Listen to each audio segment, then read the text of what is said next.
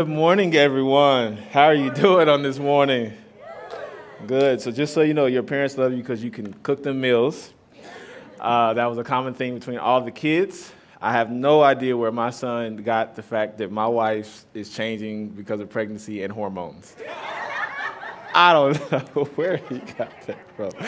Uh, I gotta watch what I say in front of him. I, I know I gotta watch what I say. And and for those that don't know, that was Grayson's son Jack and he was the one leading worship, and that was his son that said, "Mama's my favorite," uh, and all that kind of stuff. But it was beautiful. Welcome everyone. Happy Mother's Day to all of you mothers. We love you here at Wells Branch Community Church, and are glad that you have chosen to come worship with us on this morning. For those of you online, we see you. We love you as well. We're in this series entitled "Who's Your Trainer." Who's your trainer? And this idea of understanding that in order to even have relationships with everyone else, godly relationships with everyone else, that you have to be able to identify who's actually training you. And so it deals with how we have spiritual children and discipleship. It deals with how we have uh, relationships with our kids. We've talked about talked about over this the last five weeks. And so now we have our Mother's Day edition. And so to help, you see two chairs up here. I'm going to ask my mother to come up and help me do this talk on this morning. So if everyone will welcome the evangelist, Dr. Patricia Alford, that would be great. So welcome, Mother. Here's your mic. Good morning. So this is my mother, my, one of my favorite teachers, and she is a retired, actually, principal, uh, and has been enjoying life and uh, taking care of some of her grandkids at times, but being a grandmother or mommier, that's what my kids call her. So this is the woman that when you hear those funny stories and different things, this is her. She is real. One of the things she does not, she doesn't match my sarcasm, and so for those that know, sarcasm is my language and it is not hers, and so we tend to bump heads a lot. But uh, one of the things I love, and my mom, she raised four boys by herself, single parent, four boys, you know, we had our things. 20 years ago, almost to date, uh, and actually, I'm sorry. Make sure if you have questions, you'll see a phone number for those of you if it's your first time. Uh, text, you can text this number and send phone any questions you have. We'll answer them in Pastor Plex podcast. So it can be about mothers, could be about scripture, it can be about life, whatever you want. Chris loves the question. He loves to talk about those different things. So feel free to do that. But uh, I just finished my first semester in seminary, right? It's been a, this past week was, y'all, it was a lot. And so I'm grateful that that weight has been lifted only to do it again starting next week for summer school. Uh, Amen. but uh, 20 years ago, almost to the date, I graduated from high school. And I know for those of you who, who think that I was 25, I am not. Um, I know I look like it though. Thank you. but and that year was like the probably most that was the worst year for my mother and me. Uh, because again she had four boys by herself. I was the first and therefore i was about to leave the nest. And the crazy thing about my mother is that she raised us to leave the house. She did. She said i want you to be, be able to stand on your own two feet all those different things. But that senior year, she acted like it was just weird. Just like, do you want me to go or do you want me to stay? And we used to fight all the time. Like it was like a lot to the point to where I remember one fight we had before I went to school, senior year. And I'm like, you know what? I'm done. I'm about to run away. I'm out this piece, chunking the deuce. See you later. Don't call me. Don't text. We didn't even have cell phone. I didn't have a cell phone then, so even, I didn't have to worry about it. And so I left the house, went to school, and right after school, I usually come home get my work clothes, but I took my work clothes because I'm like, I want her to think I left. And so I went straight to work. If you've been in Austin for a little bit of time, you know that we used to have this place called Malibu Grand Prix. Uh, you may have heard of it if you live somewhere else, but it was a go kart slash video game place I worked at. And I'd be there till 12, 1 o'clock in the morning all the time. And so I'm like, yeah, I'm gonna make her think I'm, I'm gone, right? She couldn't find my location or none of that. And so I'm like, I've been at work for after school for about eight or nine hours. And I come home and you know those scenes in the movies where like the parents just sitting down under a spotlight, like looking at the front door as soon as you walk through? Yeah, it was one of those moments. She was like, Where was you at? I'm like, I was at work. and, and we kind of going back and forth arguing. I was like, she's like, I'm gonna call your job. I'll call my job. I got my uniform on, and right, and and I was purposely not honoring my mom, like not respecting her. I didn't care. I didn't. She hurt me. We had a fight. It's been like this all year. She was acting crazy, and I was like done. And I didn't honor her. Like I was, I was intentional about being dis- disrespectful to my mother. And I know for a lot of us, we tend to not honor our mothers, not honor people. But again, this is this is Mother's Day edition, so we don't honor our mothers because, well, they don't need. They they honor us. This idea that they honor us, they don't need it reciprocated. They honor us. They honor us, and so it's the, the picture painted for me in this to, to really understand is that I can make me a sandwich, and when I make my sandwich, I put my avocados, my pickles, a little bit of garlic, a little bit of salt, right? Cut my tomatoes, slice it right down the middle. And then when I bite into it and I look and I see my son staring at me, Dad, can I have a bite? No, it's my sandwich that I spent five minutes making. It's not yours. Please, Dad, just one bite. And I give him a bite. Then what does he say? Can I have half of your sandwich? Ugh. And then he bites the sandwich. He's eating the sandwich. He didn't even say thank you. Right? When we when parents are honoring their kids, it's easy for me as a child to not say thank you because they're giving, they're giving, they're giving, they're giving, they're giving, and giving, they're giving, and not get it reciprocated because they're always doing so. It's like, ah, that's what the moms do. But the other one was they don't need our honor. Why? Because honestly, when I look at my mom and story after story, I could tell you, like she she wore an S on her chest. She was a savior to everybody in my mind, and she she was super. She was the super mom. Again, four boys on the east side of Austin, Texas, by herself. Like that job that I had, I could walk home like a mile away from my house. I could walk home and get a drug addict ask me for some drugs, a drug dealer offer me some drug, drugs, and get pulled over by the cops asking me if I had some drugs. And then get to the corner and see prostitutes up there. Like this was my neighborhood. This is what I grew up in, and and this is what we saw every day. And she did it by herself, going to school full time, working full. And you see all those different things. So she's super mom. She's super. She don't need me. What I need to, she don't need anybody. She can do it. And lastly, we tend to not honor our mothers because, well, they don't deserve it.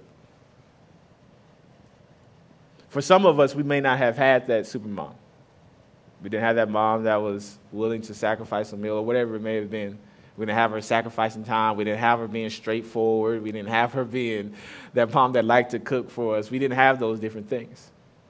We had a mom that hurt us physically, verbally, emotionally, and we're broken and we feel that they don't deserve that type of honor. Why should I respect someone who has never respected me? And I'm here to tell you on this morning, as we study and kind of read through the book of Ruth a little bit, that God called us to love with the love of God, regardless of how we are loved. Regardless of how we are loved. And so I'm asking my mom to open us up in prayer, and we're going to dive into this text. All right. Gracious Heavenly Father, in the mighty name of Jesus, Lord, we magnify your holy name. Lord, we lift you up because of who you are, Father. Oh, Father, you know everything about us from the inside out, God. Oh, Father, we pray in the name of Jesus that you will forgive us for any sins that we may have committed, Father. Oh, Father, we thank you in advance for your mercy and your grace and your love, Father. Oh, Father, we ask that you watch over us on today, Father. You know us one by one, you know us name by name, Father. Oh, Father, we're asking that something in your word on today be said to strengthen someone, to encourage someone, to restore someone, to lift someone up, Father, to bring somebody closer, Father. Oh, Father, we know that all power is in your hands, Father. Oh, Father, we thank you on the word for the word on today, God. We ask that the words of our mouth and the meditation of our heart be acceptable in your sight because you are our strength and you are our Redeemer. In Jesus' name, amen. Amen. So if, if you have your Bibles, you can open them up to Ruth chapter 1. We're going to start at verse 14. Ruth chapter 1, we're going to start at verse 14. And just kind of to give you a little background, the, there's a famine in the land for the disobedience of the Israelites. There's a famine. So this family leaves. They go to Moab because they're trying to get some food. Well, when they go, Naomi and Ruth are some of the main characters, but Naomi's husband dies. Not only does Naomi's husband die, her two sons die. And so now she's left with two daughter in laws who are Moabites, who aren't the people of God. And she's about to go back home. And she, she has told them, hey, y'all can leave, go back to your homes, go back to your family, go back to the gods you worship, all of that. You don't have to be tied to me anymore. And so this is where this story kind of picks up in verse 14. And it says, Then they lifted up their voices and wept again. And Orpah kissed her mother in law, but Ruth clung. Everybody say clung.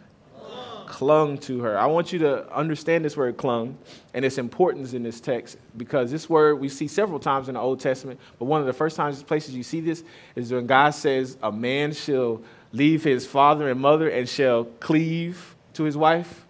And so we see this idea of holding on to something so much, so strongly like a marriage.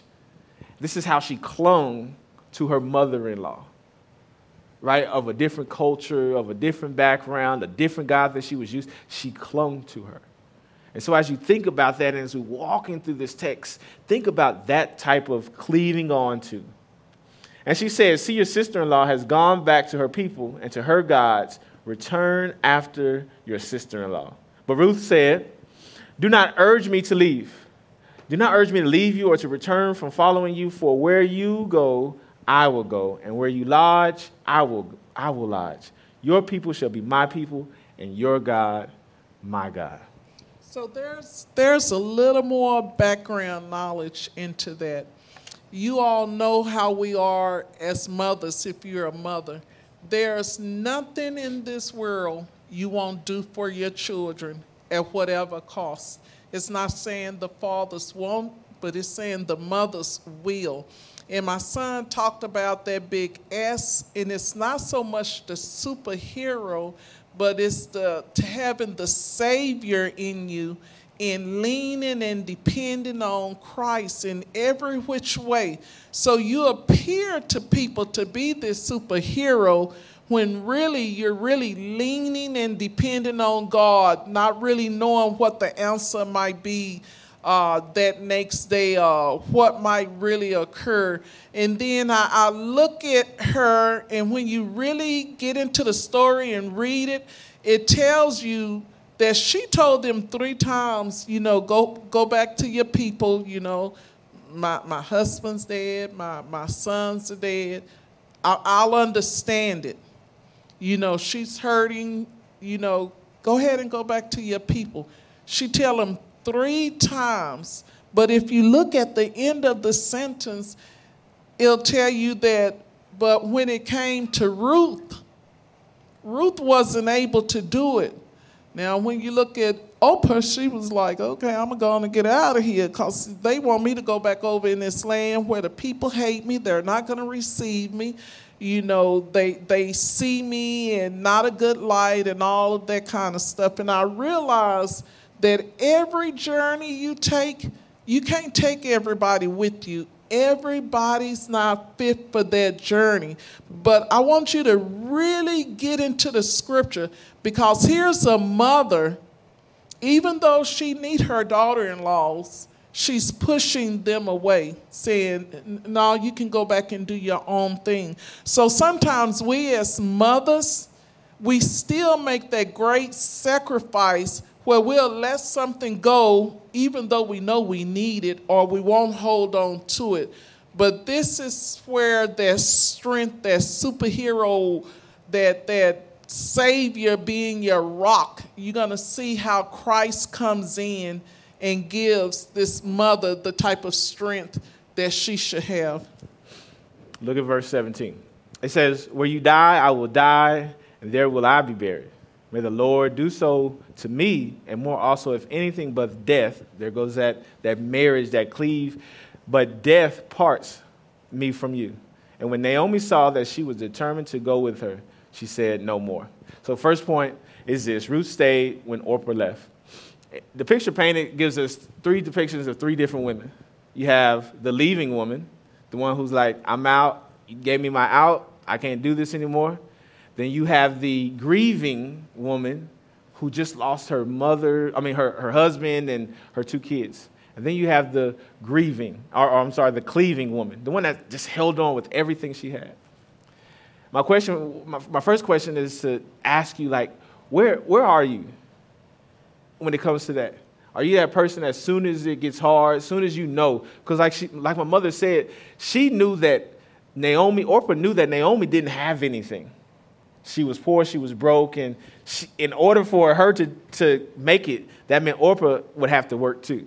She didn't have a husband or anything like that. And so Orpah, as soon as it got hard, as soon as she saw it out, she was out. Like, I'm done. I'll see y'all later on the other side because I'm going back home to my house where I know it's safe and know it's easy.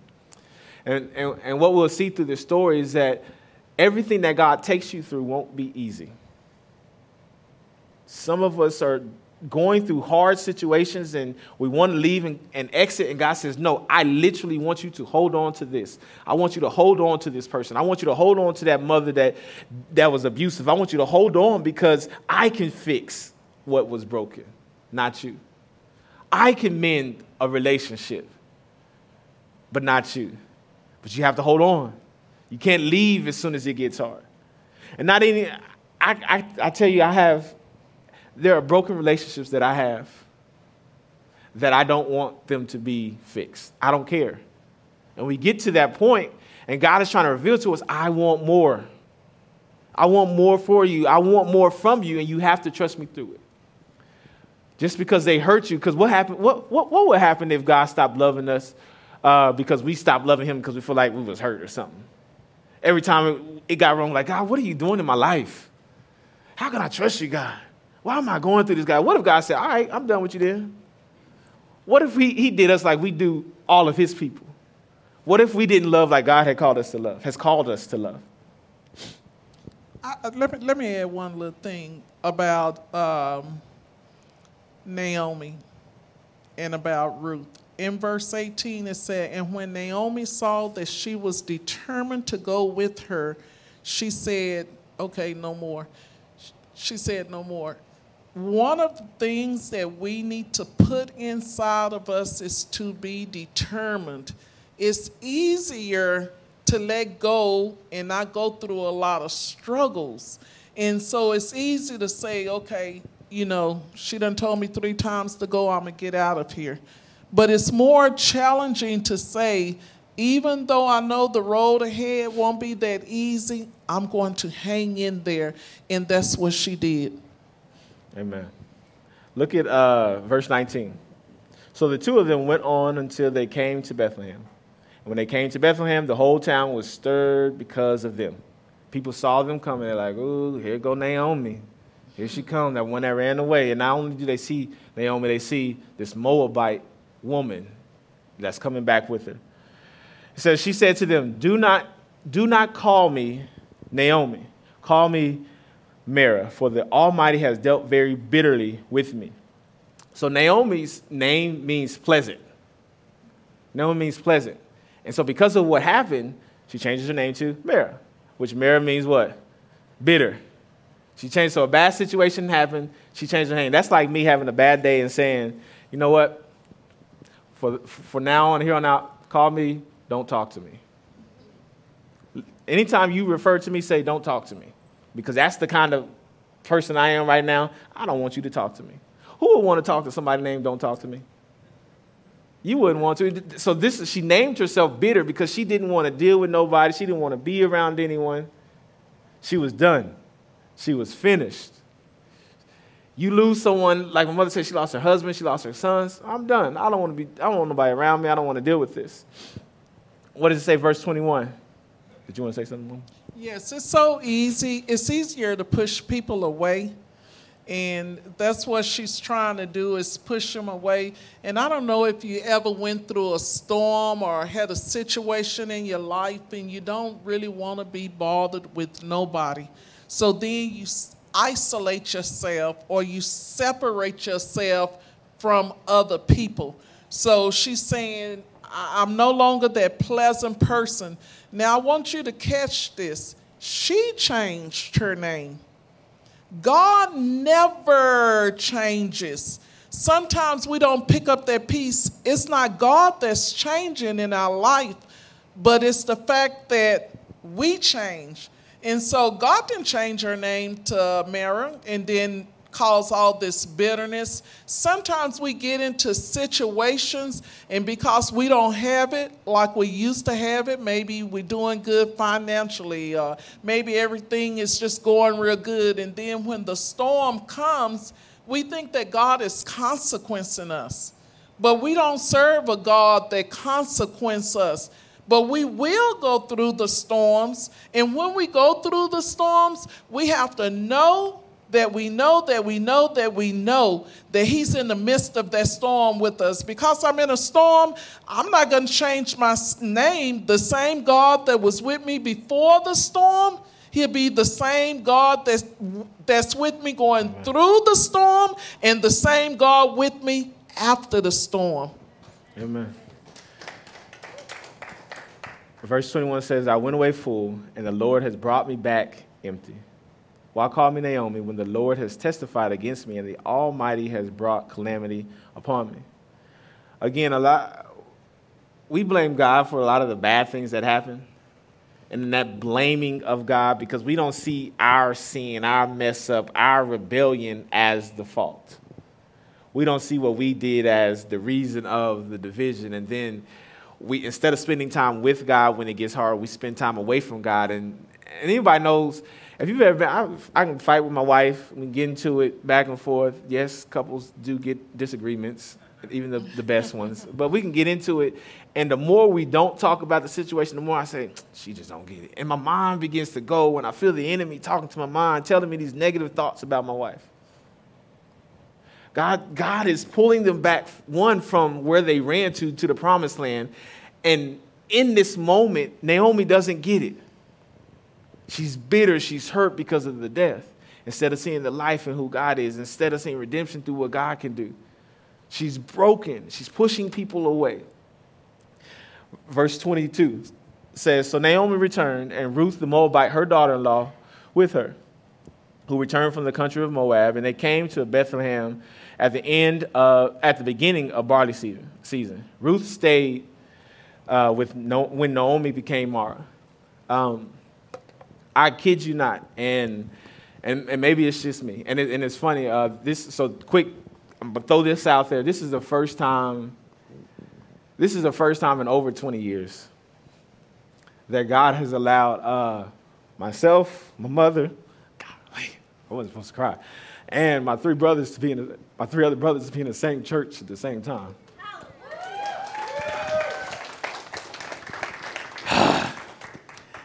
And people don't see that God, 20 years of this happening, I'm to fix myself, but God is doing something always, He's always working. And regardless if you see it, if you see God moving, how God moves, isn't your job to do. It's your God to hold on to the things that God has, has called you to hold on to. That's what it's your job. And, and allow God to work and move in this situation. Allow God to do what only God can do in this situation. Only God can do it. And for some of us, it's easy to let go.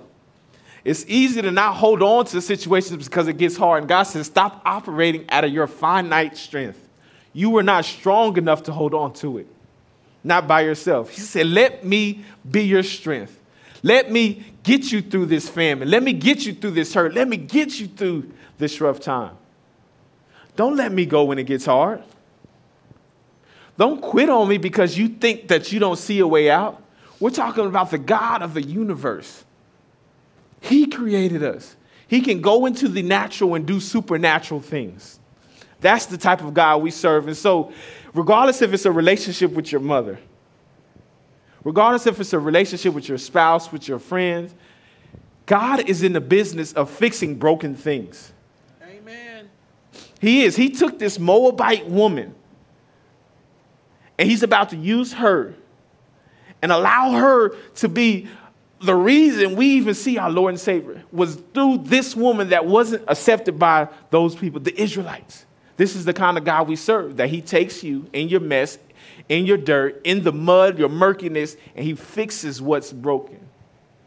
He said, Lean into me. Look at verse, or, or we're going to skip over to chapter 4.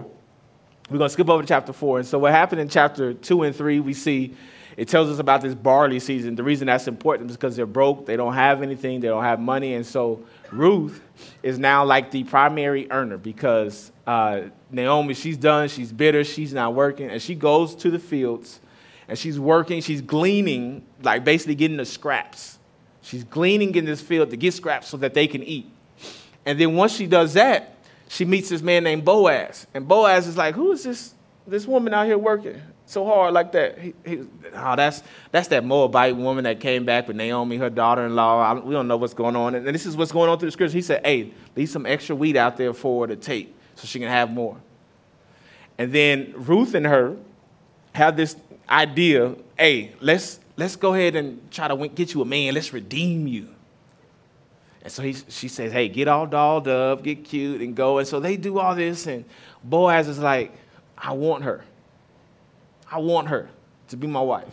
But even though she, Boaz is related to Elimelech, the Naomi's husband, even though they're related, he's not the closest related. And so, in order for Boaz to redeem her, to buy the land that they had, and to marry Ruth, he has to first go to the closer cousin and say, Hey, if you want this land, you got to take the woman with it. And he was like, I want the land, but I don't want the woman, so you can have her. You can have all of it. And he's over there like, Yes. right? I get her. And so this is where this story picks up. They've gotten married. And again, understanding that we're, we're, we're called to honor our mothers is, is what we're trying to get you to understand. But the principle, we're called to honor God's people.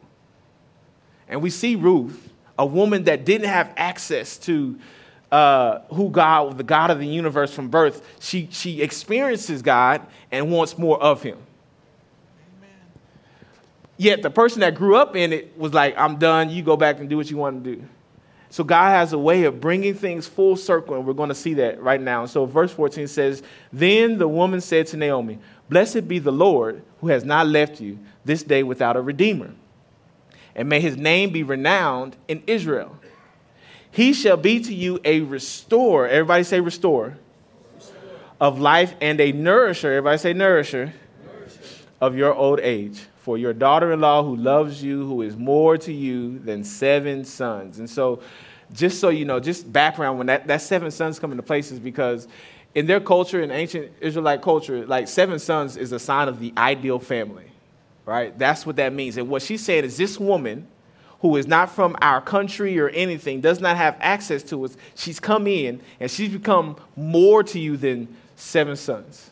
Greater, more ideal. This, that, that right there in itself for them, that's a, those are big words to say. To say that this woman, a Moabite, is more than seven sons. She brings more redemption to, to you. You know, oftentimes when we get in situations and circumstances, we think that the storm uh, holds the power to control us. You know, if the storm is real bad, then things are really bad for us. But through my walk as a single parent, I had to learn that the storm had no power and had no control over who I was in Christ. And there is a poster I saw one time, and the poster said, You never know how strong you are until being strong is the only choice that you have. And so sometimes we got to hold on to the word of God and we got to begin to let those scriptures come back to us for our strength. When I am weak, he is strong. When I'm weak, he's strong. He will open up those doors for us, but we have to lean into it instead of pushing our way from it. I got to know how much God loves and cares about me. And the more I know that, the more I walk in that, the stronger I get. Even when nobody else around me understands. Remember what uh, the scripture said they was talking about Naomi and Ruth when they returned. People are going to talk, but they don't know your story. They don't know your life. Hang around with people who are positive and know how to stand on the word of God, or people who know how to pray and call on the name of the Lord. I had no superpowers, but God has all power. So we got to understand who He is. And the more we understand about who He is, the better and easier it is to walk through some of the stuff that we can't imagine going through. Amen. It says, seven sons has given birth to him. Then Naomi took the child and laid him on her lap and, be, and became his nurse. Just so you know, this is a very awkward thing to have happened. It would be awkward to happen then, and it's awkward to happen now. That if I was no longer, the picture being painted, that, that I was no longer with Sierra because she died, and I bring my mother in law with me to this new marriage and say, hey, to my new wife, that I am going to allow my mother in law from my previous marriage to take care of our son. That's weird. But what God is trying to get us to understand, and I feel this picture being pa- painted to us, is that God doesn't operate in the ordinary. He doesn't operate with how we look and how we see things and how we want things to be and what design we think it's supposed to be. But God, this is how I need you to fix my situation. God operates outside of those. And so when we keep, because I'm a calculator and I do numbers, I was a math teacher, like I want the, the, the least route of resistance. And so in my mind, when I have a problem, I trust God to do it, but I want to trust God to do it my way. Amen. Maybe it's just me, but I, I, I, trust God can do it. But it's like, all right, God, I think the most efficient way for you to handle this situation for my finances and my marriage and my parenting is this. And I, and, and, and I know God's just over there laughing at me, looking at me, all right, I got you. and, and that's what we see. And so she was hurt, she was broken, Naomi was. And now that same, that same situation where at the beginning of the text, we see her saying in verse 11 in chapter 1 that she did not have a son to give. That was one of her arguments for uh, Ruth and uh, Orpah to leave. She said, I don't even have any sons. What are you going to do? Wait for me to get another man to have some kids and you're going to wait around that long? No. She was like, I don't have any sons. And what does God do? Full circle. He gives her a son through her daughter in law. God will fix what is broken in ways you couldn't even imagine. He will fix what is broken in ways you can't even fathom and think of because He is God, because He has all power to do it. Stop trying to fix it in your mind and fix it for yourself and, and create these timings and patterns and situations that haven't happened. And God said, Trust me, draw close to me, do what I've called you to do, and I'll take you to the next place. Verse 17 and the women of the neighborhood gave him a name, saying, A son has been born to Naomi. They named him Obed. He was the father of Jesse, the father of David. And, and so, for those who may not know, this is the lineage of Jesus. This is the lineage of Jesus Christ, our Lord and Savior. He, through Ruth, a Moabite, allowed our Lord and Savior to come to that. This is why this story is in the Bible to show God can use whoever He wants. Amen. We keep trying to think to ourselves that God do it this way. I'm super saved and and you know I go to church every Sunday and all this kind of stuff. And then as soon as you get out those walls, God can use whoever He wants. He don't care that you come every Sunday and then on Monday through through Saturday you looking fake as I don't know what. Okay, I'm sorry. I'm, I'm sorry. Y'all y'all are real all the time right? We're saved all the time, and we, we do what God has called us to do all the time, right? We're perfect, and God can use who He wants to use. And we, we put up this facade like we're perfect, and then as soon as something bad happens, we, we get like Naomi. We become broken, bitter, and we change our names to don't talk to me, or I don't want to deal with this, or, or whatever it may be. Think of your own name, because I know you've given yourself your own names. And, and for some of us, the names that we've given ourselves, it may not be a physical name, it may be in our habits and what we're doing, in our actions, in our relationships. And so, last point Naomi stayed with Ruth as an honored woman. God fixed what was broken. He brought it around full circle, full circle, and said, I got you. Now look what I can do. She's an honored woman now in a house she probably shouldn't be with, but because of Ruth's relationship with God, Ruth, the Moabite woman, Ruth, relationship, the one that she was pushing away, the, Ruth, because she held on and cleaved to her mother, now she's a redeemed woman.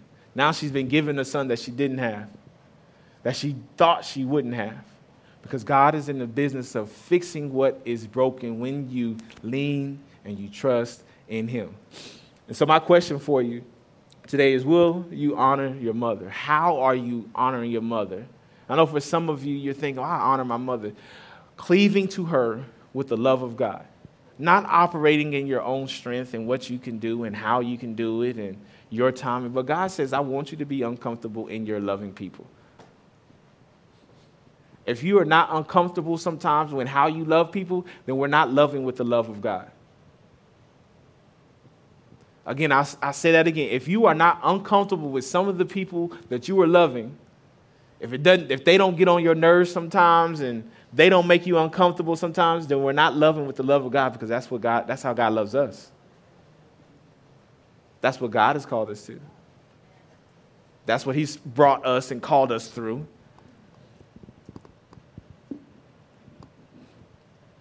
And so, as we get ready to transition into taking communion, I'm reminded of my mess ups and, and the relationships in my life. Me personally, this is just me thinking about it. That I said, you know what? I'm not going to do it. I'm not going to keep holding on to people that are pushing me away. I refuse. Like, I, I literally had gotten to a point to where I said, I refuse to pursue people that didn't want to be pursued. And this whole week, even on this morning, God said, Did I tell you to do that? Or did you tell you to do that? Did I change your name or did you change your name? Did I bring you out of all those things or did you bring you out of all those things? And He's humbled me and He's checked me. And so, my challenge for you on this morning in understanding will you honor God? Will you honor God's people? How are you doing it in your action? That you will confess your sins on this morning your mess ups, your shortcomings, all those things you've allowed yourself to walk through that you wasn't supposed to before we take communion. So, so take a, a, few seconds, 30 seconds or so, and, and just pray, God, I need you to remove, ask for forgiveness, whatever it is, however you choose to do it. Please take about 30 seconds to do so.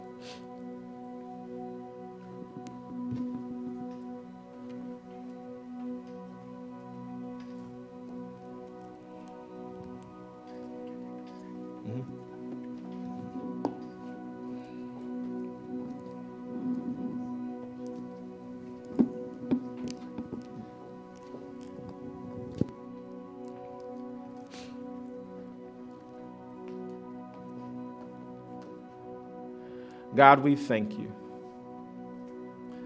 God, we thank you for fixing what was broken. God, we thank you for loving us in spite of us.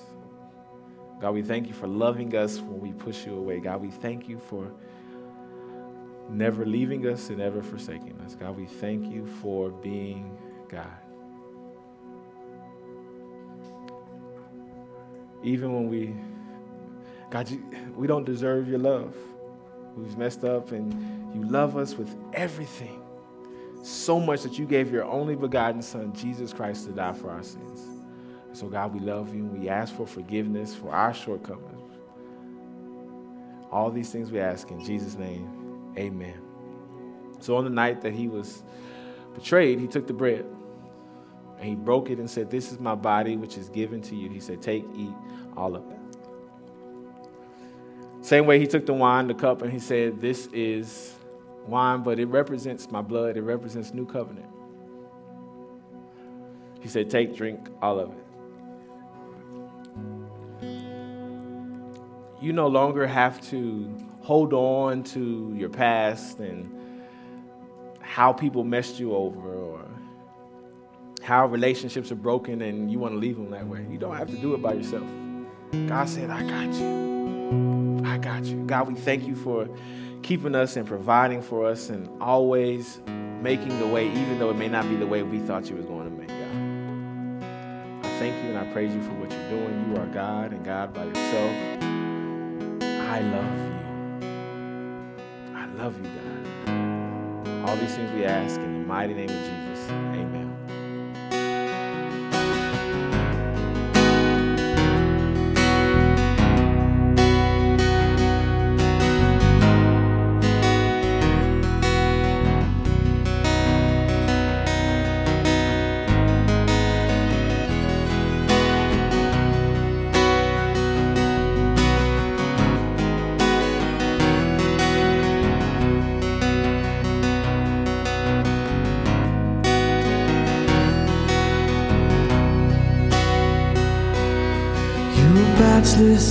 in grace and mercy.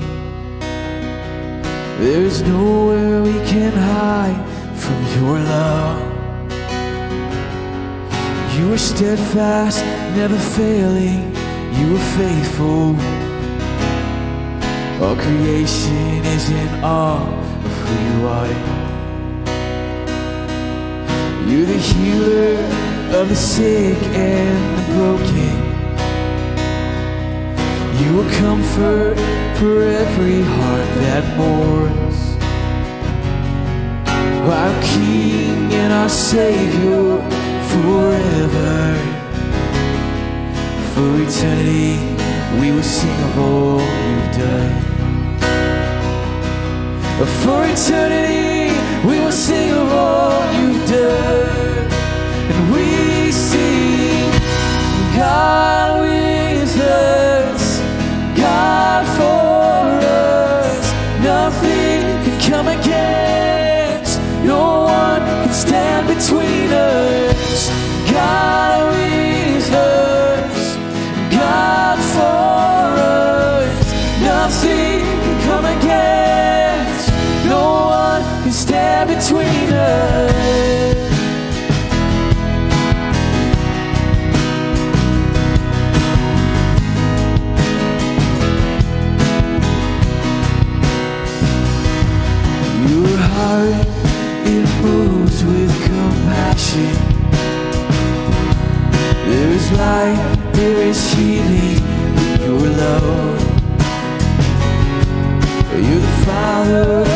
soul.